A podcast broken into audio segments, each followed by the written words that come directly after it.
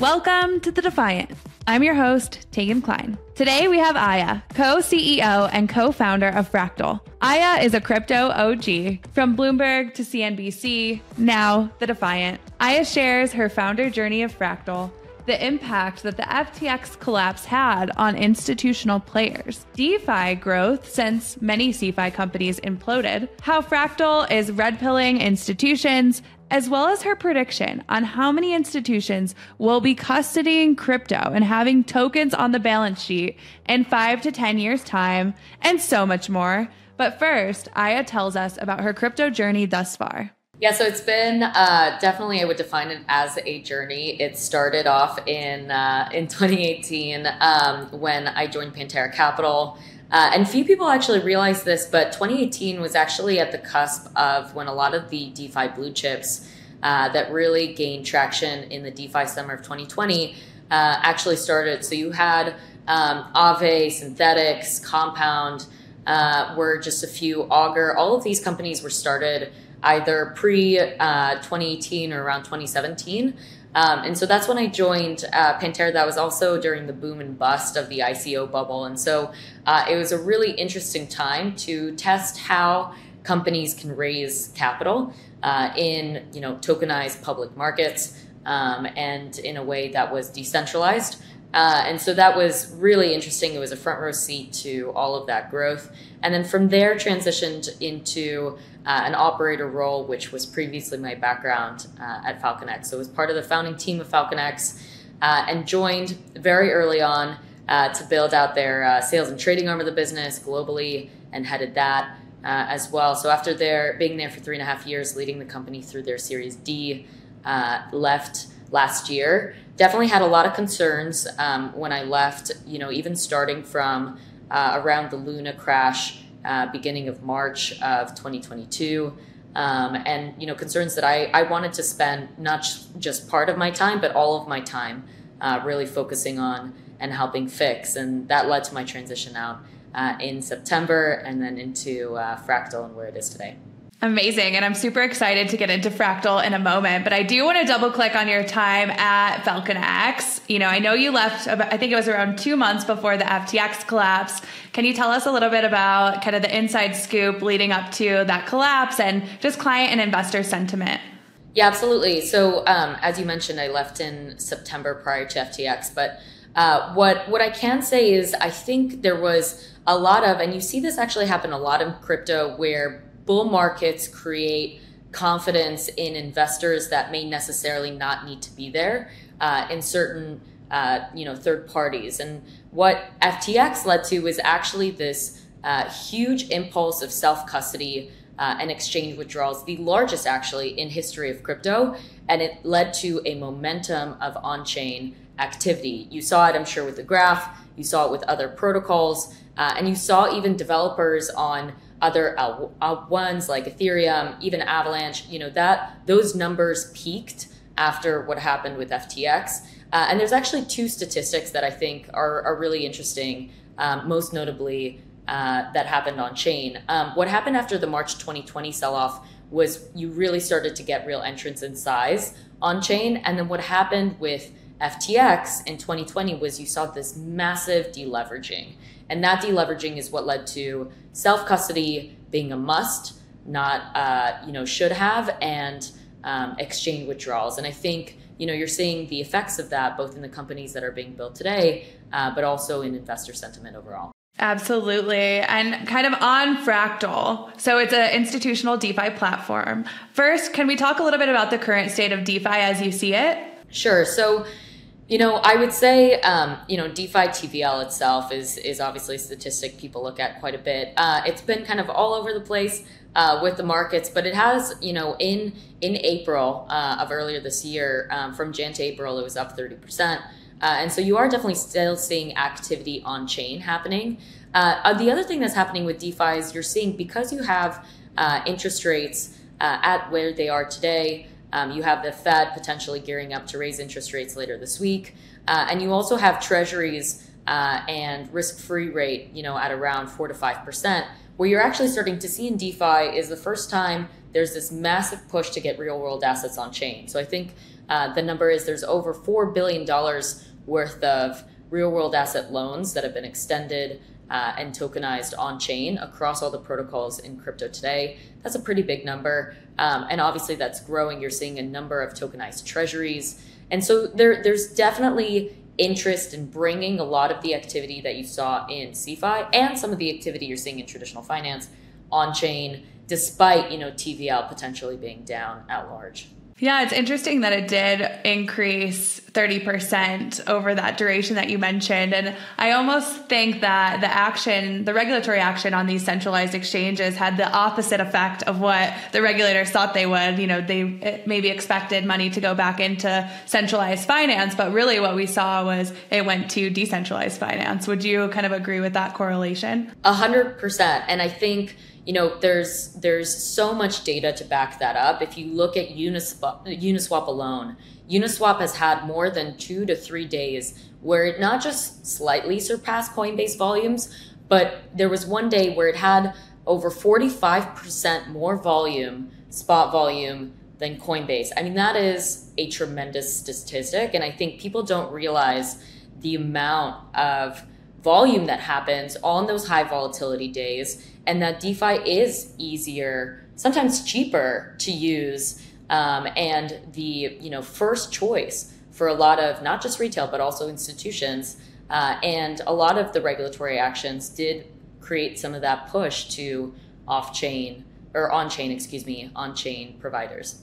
Totally. And kind of thinking back to the the TVL explosion from DeFi summer in 2021 and 22. And as you alluded to, we realized kind of a lot of that was based on this excessive leverage. Uh, and so where do you kind of see DeFi headed overall? What, what path do you see it kind of going on? Sure. So, you know, at large, I think the the big issue that DeFi's had is always this cat and mouse game of yield. Uh, and, you know, where's the yield coming from? And is the yield um, is the yield uh, normal and non-incentivized and just natural flow um, versus like token incentives or or any other incentives that inflate um, non-real yield. And i think you know real world assets is a big bucket that i know a lot of money is being spent towards uh, to tokenize whatever real world asset has yield. I've seen really interesting products that for example you have a vault and you're buying very, very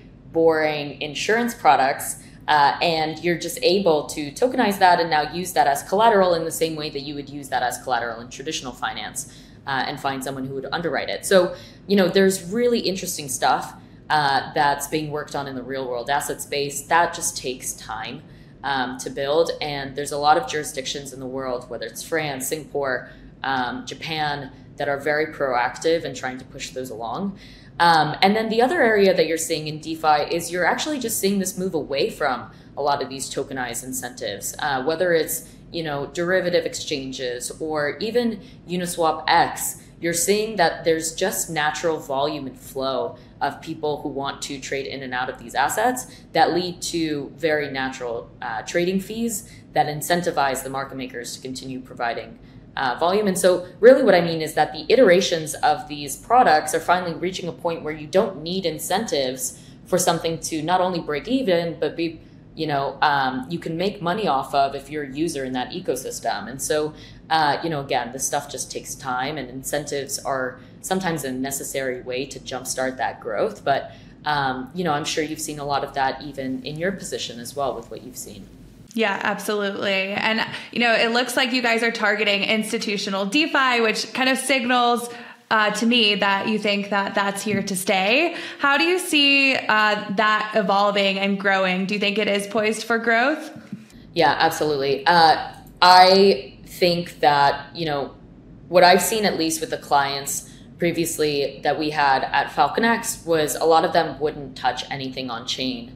And the biggest transition I've seen with those same clients post FTX is that on chain risk is conceptualized. You can actually underwrite it, uh, even smart contract risk, because you can transparently see where those assets are being held and how they're being used. You can underwrite that risk. CeFi risk, you cannot underwrite. Uh, it's really this black box model of not knowing whether rehypothecation is happening, not knowing where those assets sit, not knowing that when you log into your account and it says $10 million, the $10 million are actually there and it's not being, you know, sent to some backdoor market maker that's trading it on your behalf. So, you know, all of this stuff has really led to better adoption of DeFi. It's you have to be able to underwrite your credit risk and your counterparty risk. Um, and I think that's an you know an unfortunate le- lesson that a lot of counterparties learned. And so DeFi provides not only that disintermediation, but also transparency. And I think you know the gap is there just haven't been institutional DeFi products in the space. And what I mean by that is def- institutional products are white glove. They have to have 24 7 coverage. There needs to be support staff, someone that you can call and talk to. So the protocol itself could be decentralized, but you still need people to help onboard those users to the protocol um, to help facilitate those trades. And, and that's hopefully where Fractal is, is really bridging the gap. Uh, but we've definitely seen a lot of interest from clients who wouldn't necessarily use the product, you know, six, eight months ago, who are now, you know, some of our first beta users. Amazing, exciting. And it's, I guess, we have to learn these lessons every new cycle, it feels like, but it is good that more and more people are learning. And for US retail DeFi users like us, it's so much easier and cost effective to use DeFi than anything centralized. Uh, and so, do you think that cost of uh, efficiency of DeFi kind of carries over through to the institutional users?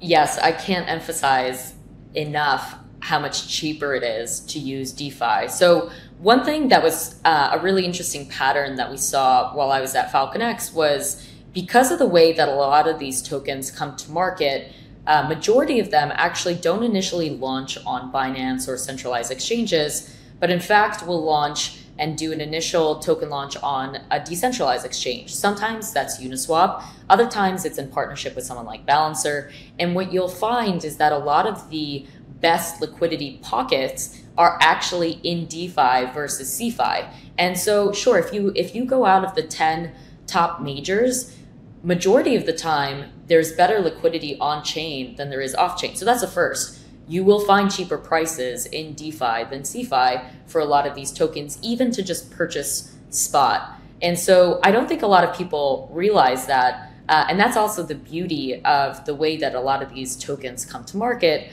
um, is that you know the best liquidity is where they are initially launching. So that's the first. The second is disintermediation, right? When I mean it's just when you have five different people trying to take you know two to ten bips on a trade, that adds up uh, tremendously, as opposed to you just engaging directly with whether it's the lender, the bar, the market maker. Uh, and you just have that one single transaction fee. That's the second. And the third, which I think is the best part of just on-chain finance and at large is it's all transparent. You can literally go and see how much you were charged.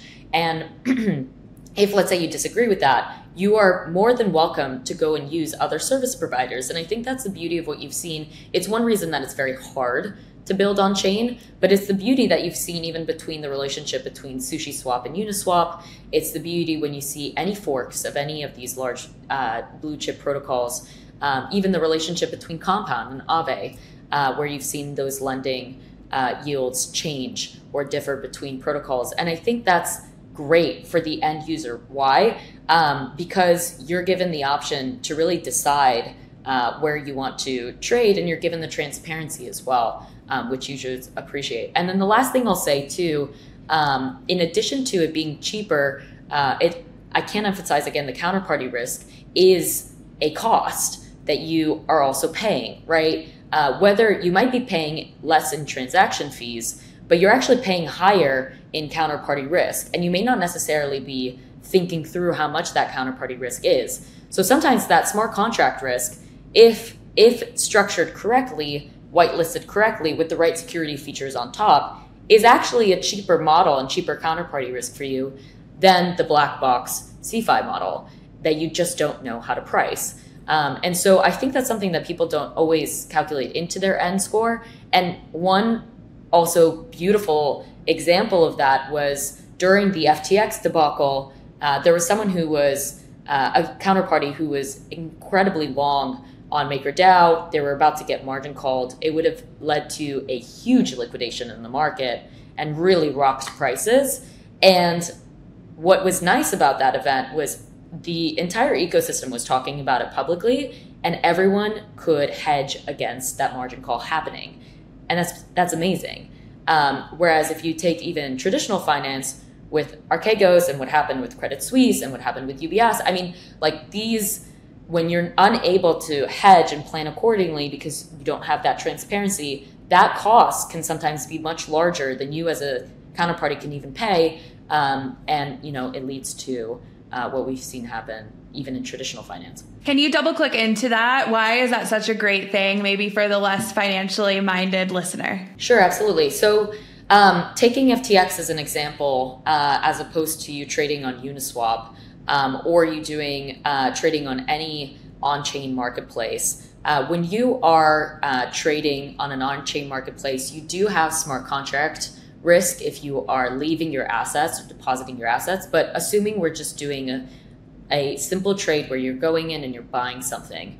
So you go in and buy something uh, on Uniswap. You have the assets pre-funded in your uh, MetaMask wallet. You are the signer of those transactions. You may have a Fireblocks or other multi-party signature uh, security feature on top, uh, but then you purchase. It happens automatically. Uh, with a liquidity provider on the other side. And now you have the assets now held in your wallet with a ledger, whatever security features you have on top.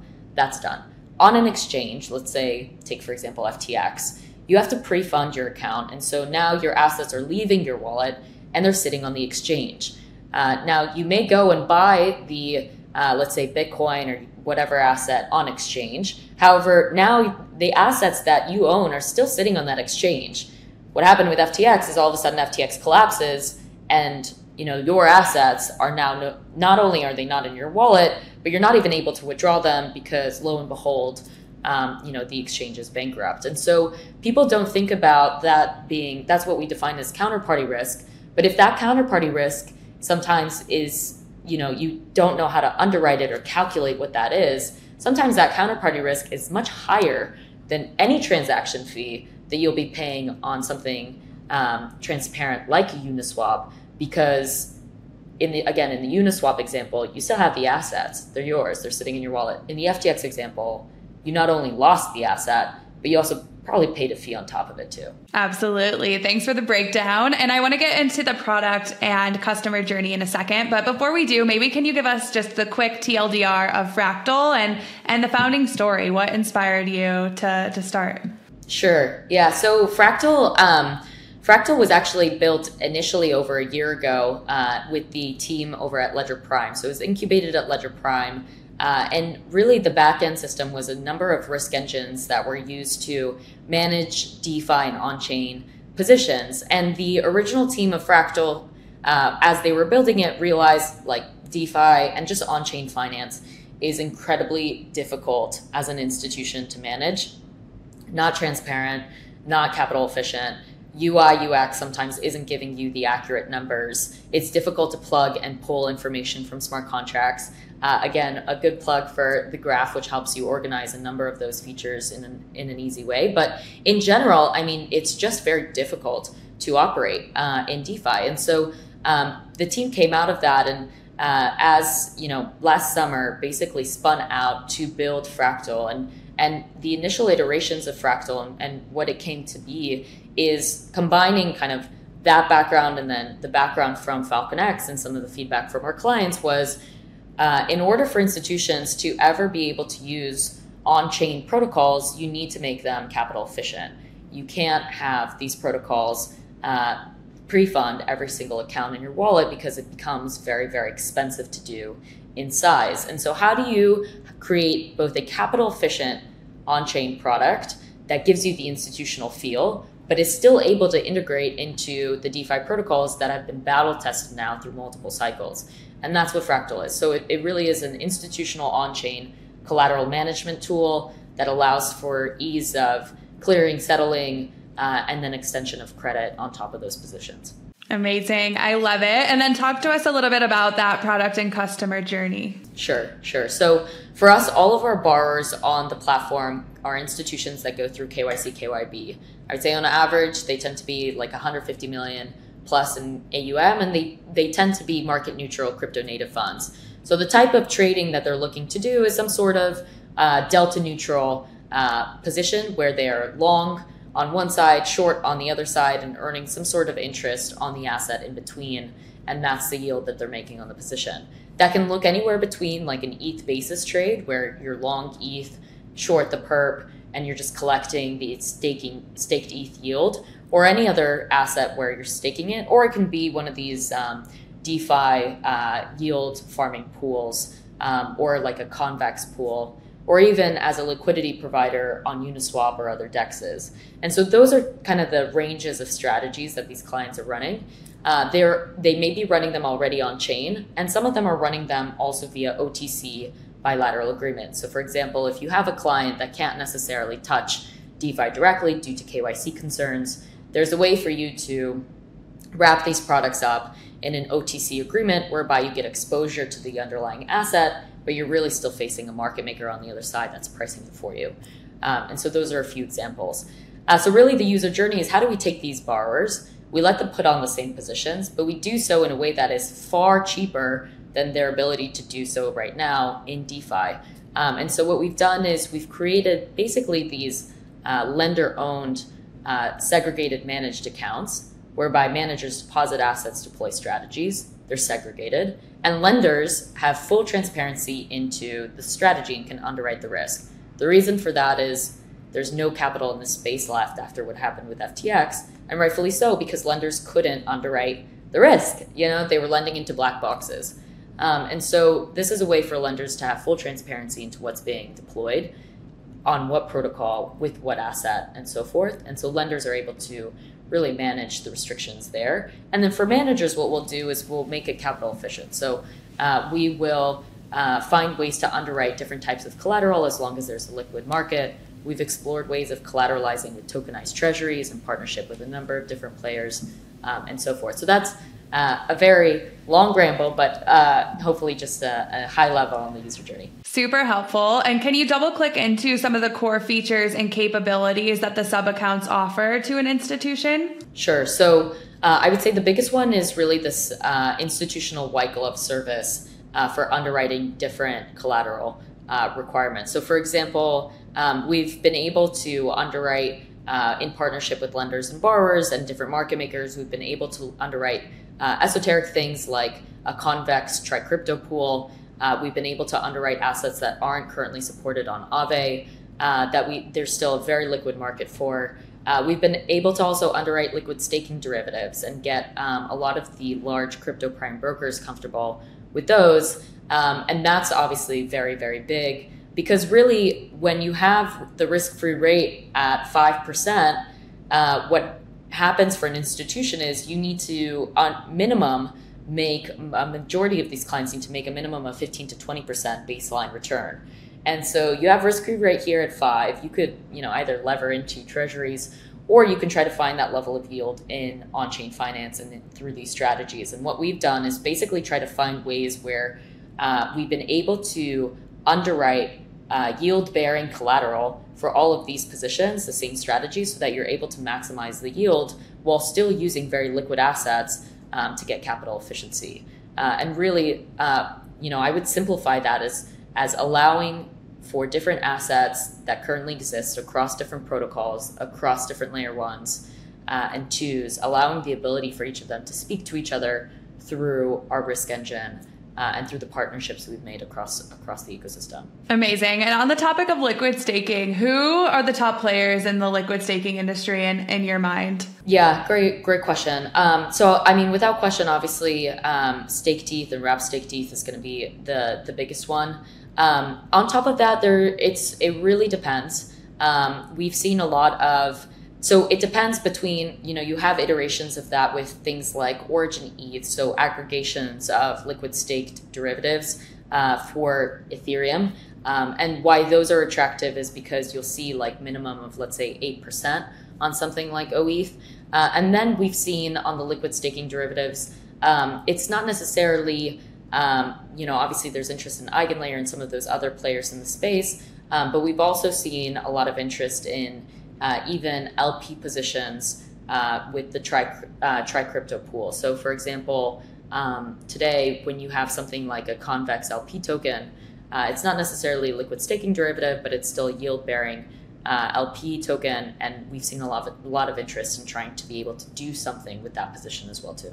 Amazing. And just so I understand, can institutions use Fractal to use existing DeFi primitives like, say, Aave or Uniswap, or is it kind of built more to allow two counterparties to trade against one another directly? Yeah, great question. So it'll do both. So what Fractal does is, depending on the strategy, it will uh, it will create a customized smart contract uh, that allows for only two whitelisted addresses to access it. So you'll have uh, two whitelisted addresses, one from the lender the borrower side, uh, that are whitelisted funding accounts, and they're allowed to fund the strategy account. Uh, and then what happens with the strategy wallet that then deploys into whether it's Aave, whether it's Compound, Balancer. Uh, we are EVM compatible, so um, we do currently have integrations with the major players, GMX, uh, Mux, um, and uh, basically what it allows it to do is that now you're running a strategy and it'll look and feel in the same way as if you were running the strategy independently, but it is done in a strategy well, um, in a strategy account uh, of Fractal with the Fractal risk engine inside that that account. And so what that does is it monitors for if there's a loan on top, it monitors for margin requirements, it monitors for collateral requirements, and if necessary, it also monitors for liquidations um, as well. Uh, and then it also, so that is if it's deployed into these decentralized applications, which we support today. Um, there may be one that we don't support. We're currently building out that list. So uh, if there's any um, dApps, uh, you know, that are top of mind that, you know, institutions would find interest in, that's always something that we're looking for as we continue to integrate with more of these in the space.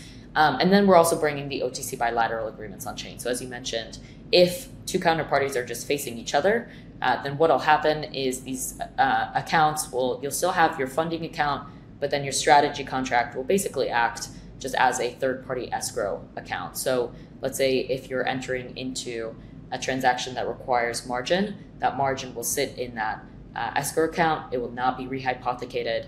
You will see where it sits. And then what's nice is if it does need to get liquidated, uh, it'll allow either the lender the market maker or the borrower uh, to call to liquidate, um, depending on how the position is performing. So the idea again is how do you create a, an on-chain transparent settlement system for collateral across all these applications, across all these tokens that don't speak to one another, across all of these like OTC bilateral agreements that are just signed with you know uh, traditional ISDA contract, but you know basically executed via Google spreadsheets on the back end.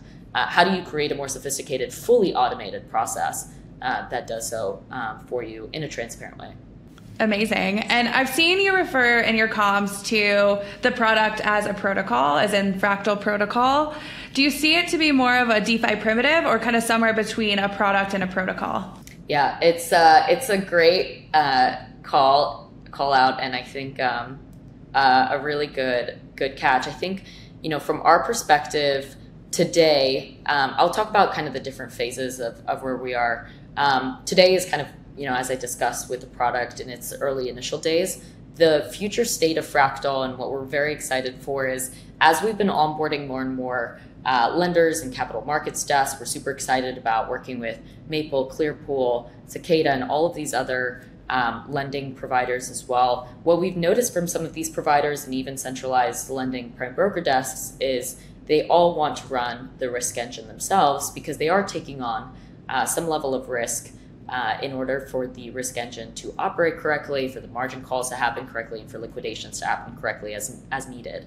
And so in today's state, Fractal's uh, protocol is automatically running the risk engine. In tomorrow's state, uh, the goal is to have these lenders, market makers, uh, and different risk and basically different risk actors running the risk engine. Uh, and then Fractal can fully decentralize in that state. At that point, it will make sense for us to have a token uh, so that all transaction fees would get paid to those running the risk engine, uh, and of course, doing so in a fair way. Um, and so that's the future state. And I think, you know, if once we're once and if we're able to to accomplish that that will be a really beautiful state of institutional clearing and settling um, in a fully automated way without manual uh, margin calls um, overnight or any of the manual mistakes that I think FTX really showed light to. And, and at that point, you'll have a fully decentralized system whereby you have two sides of a marketplace taking ownership for a trade face to face without the 15 middlemen that typical institutional products uh, require. Exciting. And that's some nice alpha. And how can listeners get involved in Fractal today? Say, you know, the everyday person. Sure. So, um, you know, we're we're not as active on our on our fractal clearing Twitter, but our Discord is pretty active um, today. Uh, you know, in terms of how we're we're working through the product, um, any product updates. For example, we did launch uh, both the Camelot and Chronos uh, pool in, in, partnership with those exchanges. We're uh, currently integrating with Mux, which we're really excited about, uh, and excited for GMX's V2 as they're gearing to launch that. Um, and so all of those updates will happen in our Discord channel. Uh, and always, um, you know, feel free to, to send me an email. My email is just aya at fractalprotocol.org. Uh, and always happy to, to find both new applications for us to integrate with and, and any anything new that we can keep top of mind. Totally. And on that, what are some examples of how the, the protocol could be used in a composable way? Yeah. So, I mean, the the huge piece here is uh, really what we're working on is how to make different positions composable with one another. Um, and so for us, the way to continue that expansion of composability is to be able to continue to underwrite more and more assets in the space that again are liquid and have liquid markets and also onboard more and more of these underwriters to manage the risk engine for these different assets and so as assets uh, launch and have liquid markets you need risk engines that can back test, underwrite, um, and then forward test and manage positions using those assets as collateral. And so, in the example that I mentioned you know tokenized insurance, um, the way for us to make expand composability is to have more and more of these underwriters get comfortable with underwriting these different tokenized assets, bring more and more lenders that are comfortable lending against those assets, um, and and expand that ecosystem. So really the future state is that all things should be composable on Fractal as long as there's a liquid market to back it up. Um, and that's kind of what we're working towards. Exciting. And then can you double click into how you guys identified it identified the need for something like Fractal early days? Yeah, I mean, again, there was just so many pain points, and there still are uh, to engage in DeFi today. Uh, it's really hard to you know get the accurate information across the different protocols and it's hard to um, not only build to the protocols uh, but also manage positions across the space. And as i mentioned on the institutional side there really just isn't an institutional feel to any of the on-chain protocols today.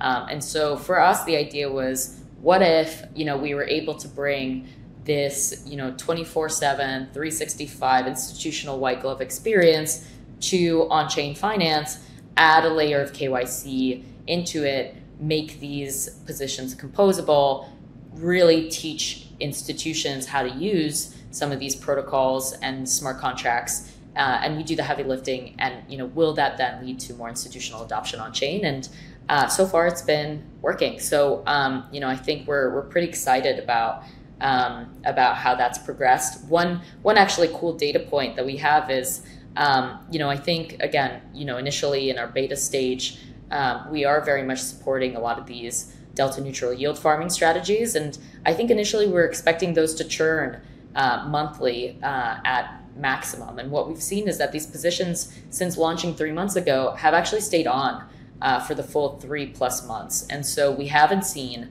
uh, that churn happen. And so you actually get this cool institutional stickiness that you get in CeFi in DeFi. So if you're just able to bridge that gap, even for some of these protocols, it's great. I mean, that's the kind of user that you want on your platform. You just need to bridge the gap to getting them comfortable to use the application. Totally, but that's not always easy. Talk to us because it sounds like you're red pilling a lot of institutions. So talk to us about how those conversations usually go, and what do you generally include in those conversations that gets people that get people to actually listen. Yeah, um, you you're pretty spot on. Uh, I mean, listen, it's hard to it's hard to teach anyone something that they haven't necessarily used or felt or seen before. Um, there's always this initial pushback. I think what's nice is, uh, and you know, I mean same goes for you as well. Having been in the space this long, a lot of these institutions have already had the first or maybe second, third iteration of that conversation by the time we get to them. Um, but yeah, absolutely. I mean, there, you know, I think the the biggest thing our industry struggles with at large is simplification. It's very easy to, you know, go down the rabbit hole of account abstraction and what a gnosis safe is, and um, you know, some of these more difficult terms where if you just don't understand what a smart contract is, you've already lost the user on the other side. And so, one thing that we've spent a lot of time with our investors on is how do we simplify what this actually means? It means uh, a lot of charts, a lot of user journeys um, that we've drawn out, and just sitting down uh, with some of these institutions and you know using MetaMask, um, and uh, you know hopefully uh, that's what it takes to get these across the finish line. Totally. And I remember during the last bull market, a lot of institutions were like, well, do you think I really need to be able to custody tokens in order to get involved in this space? And I'm like, yes, absolutely. Like, if it's equity, it's not the space. Uh, and so I guess right. fast forward five, ten years from now, how many institutions do you think will be custodying tokens? All of them.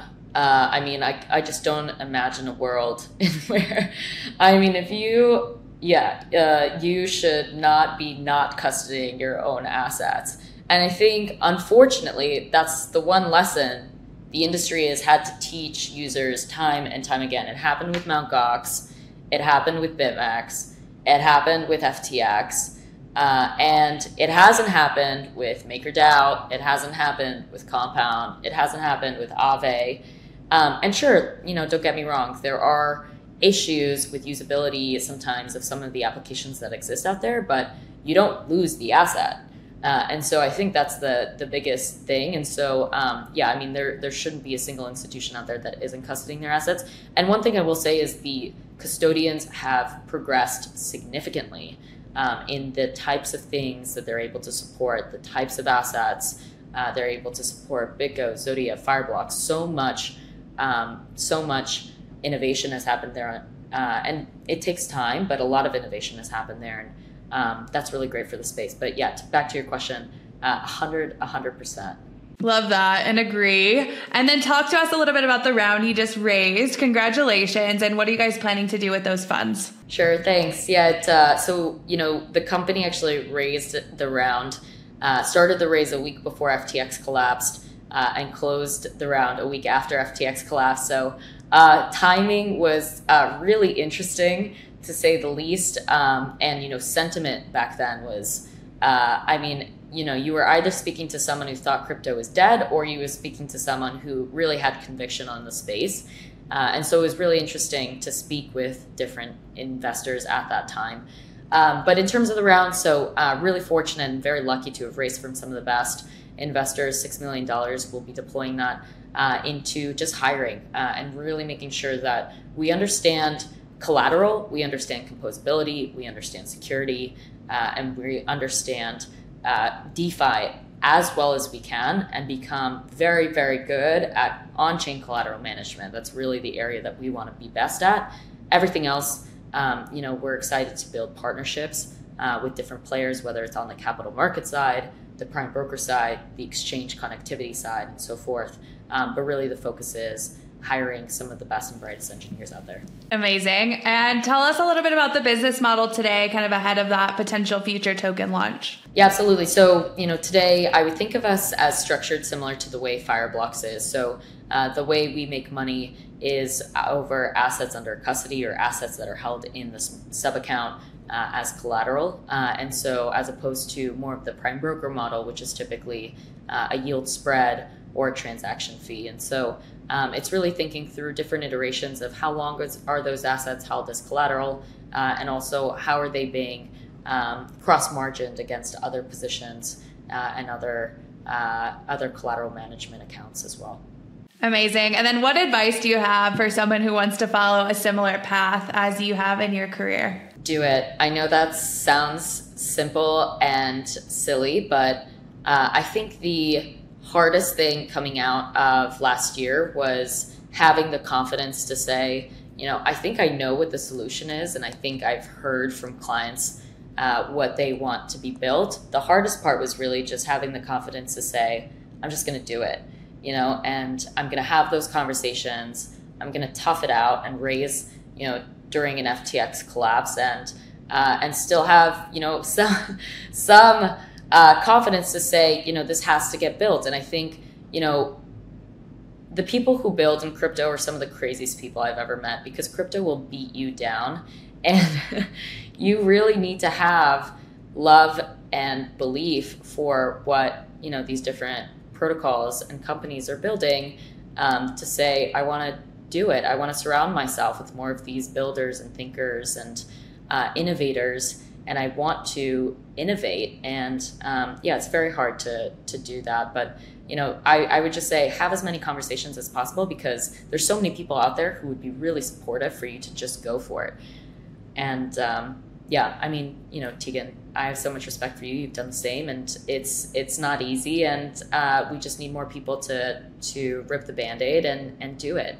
Completely agree. And I guess why what is your why? You know, what kind of keeps you motivated? Why crypto over any other industry? Yeah, I would never leave. Uh, I would never leave crypto. It's, you know, at this point, once you've seen how much better the user experience is, how much easier it is, every time I have to send a wire, I I think I lose like five years off my life through traditional banking rails. You know, it, it takes five days something gets lost, you know, they keep calling me to confirm, you know, small amounts. I mean, it is absolutely absurd. And once you, once you've been to your point, like red pill to, well, this is what finance should look like. This is what the future financial iteration of products that we deserve should look like. You just can't go back. And um, you know, institutions deserve, we're, uh, we're in the institutional space, but I truly believe that institutions just deserve a cheaper, easier product to use than traditional banking rails. And I truly believe that the people who should be making money in the space are the ones that are providing liquidity and the one that are supporting these applications. And once you're, once you see how much, you know, I mean, even if you take, for example, this is going to sound very traditional finance, but you know, if you look at even just FX, the amount of money the FX markets brings in for just the ability to convert assets from one currency to another is egregious. It's crazy, and it's because you've had these financial institutions who monopolize these different industries. And you know, FX is just one big example of that. You only have three big FX desks that you know monopolize all of FX flow. But if you were to take that even to auto sales home sales. You know, like when you don't have transparency for how these financial transactions happen, um, you know, you start to see that there's a lot of cracks in the way they're being priced, and the users are always the ones paying uh, for that. And so, yeah, it's. Uh, uh, you know, despite the market beating you down, there's nothing else I'd rather be working on, and uh, I can't really imagine having um, having a uh, not crazy roller coaster ecosystem to be in every single day.